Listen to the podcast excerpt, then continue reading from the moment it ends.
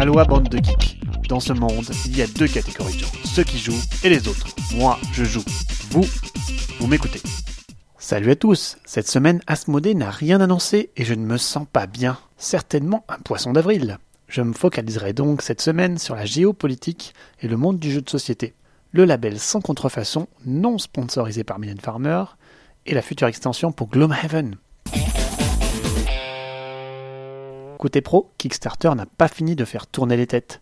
Ninja Division, connu pour ses campagnes à kilo plastique à succès, comme le dernier Starfighter Masterclass Miniatures, annonce qu'il va quitter la plateforme pour ses futurs titres. Un discours qui en dit long sur les avantages et inconvénients de la plateforme.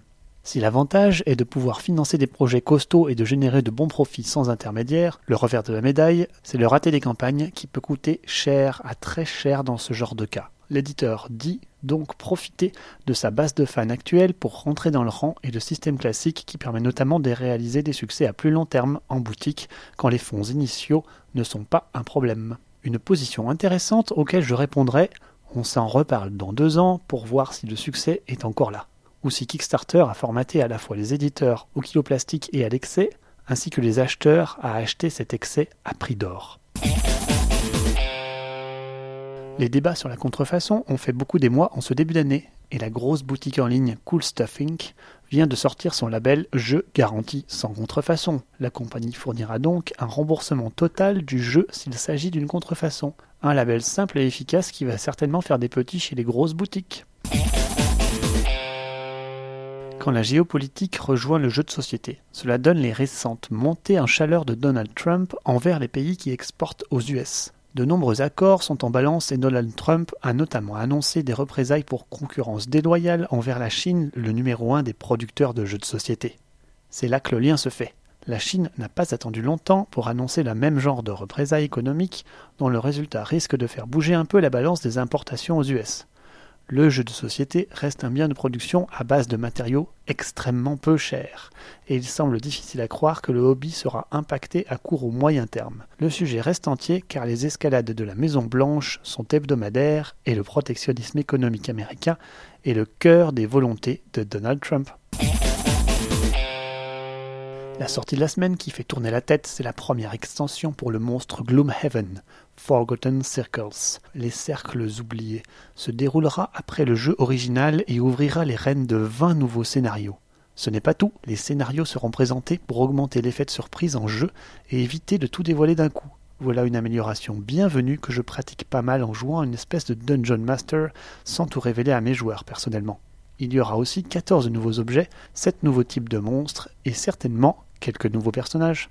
Si les premières rumeurs faisaient état d'une seconde large boîte, aussi grosse que la première pour 2019 sur Kickstarter, ce n'en était rien. Au contraire, l'extension sortira pour SN, par voie classique. Si elle n'est pas belle la vie Ce revirement est certainement dû à la situation du jeu. La seconde impression sortie en début d'année est déjà sold out partout dans le monde et les copies neuves s'arrachent à des prix hors de tout contrôle. Une troisième impression de 5000 boîtes sera réalisée en mai pour tenter de combler l'appétit des joueurs. L'auteur a signalé que le jeu serait réimprimé tant qu'il y aura de la demande. Et pour un jeu d'une telle longueur, difficile à revendre, la demande est vraiment énorme. D'un point de vue économique et buzz, il semble beaucoup plus logique de sortir des extensions un peu moins costaudes que les 95 scénarios du jeu de base. Et cela devrait contenter les joueurs qui ont déjà poncé le jeu sur des centaines d'heures. En tout cas, je peux vous dire que notre groupe de jeu apprécie Gloomhaven. Après 9 scénarios à 4 joueurs, c'est très bon, même si un peu facile à mon goût, de hardcore cooperative lover. Et vous, vous y avez goûté? Welcome, le jeu de Roll and Write de chez Blue Cocker, qui a fait une sortie remarquée lors du dernier salon de Cannes, va connaître une distribution aux US massive à travers Deepwater Games.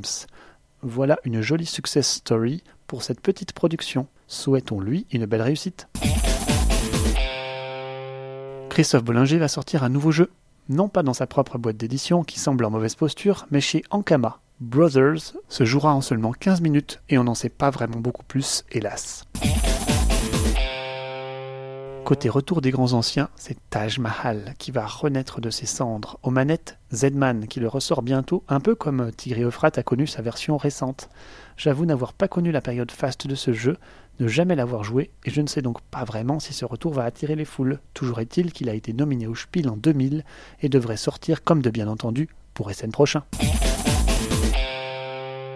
Un peu de lecture pour vous parler des deux derniers numéros 21 et 22 de Game Night Magazine, le magazine gratuit qui met en lumière les auteurs du jeu abstrait Element et donne son avis sur les dernières sorties telles que Divinity Derby, Mistborn, La planète des singes ou Exodus Fleet.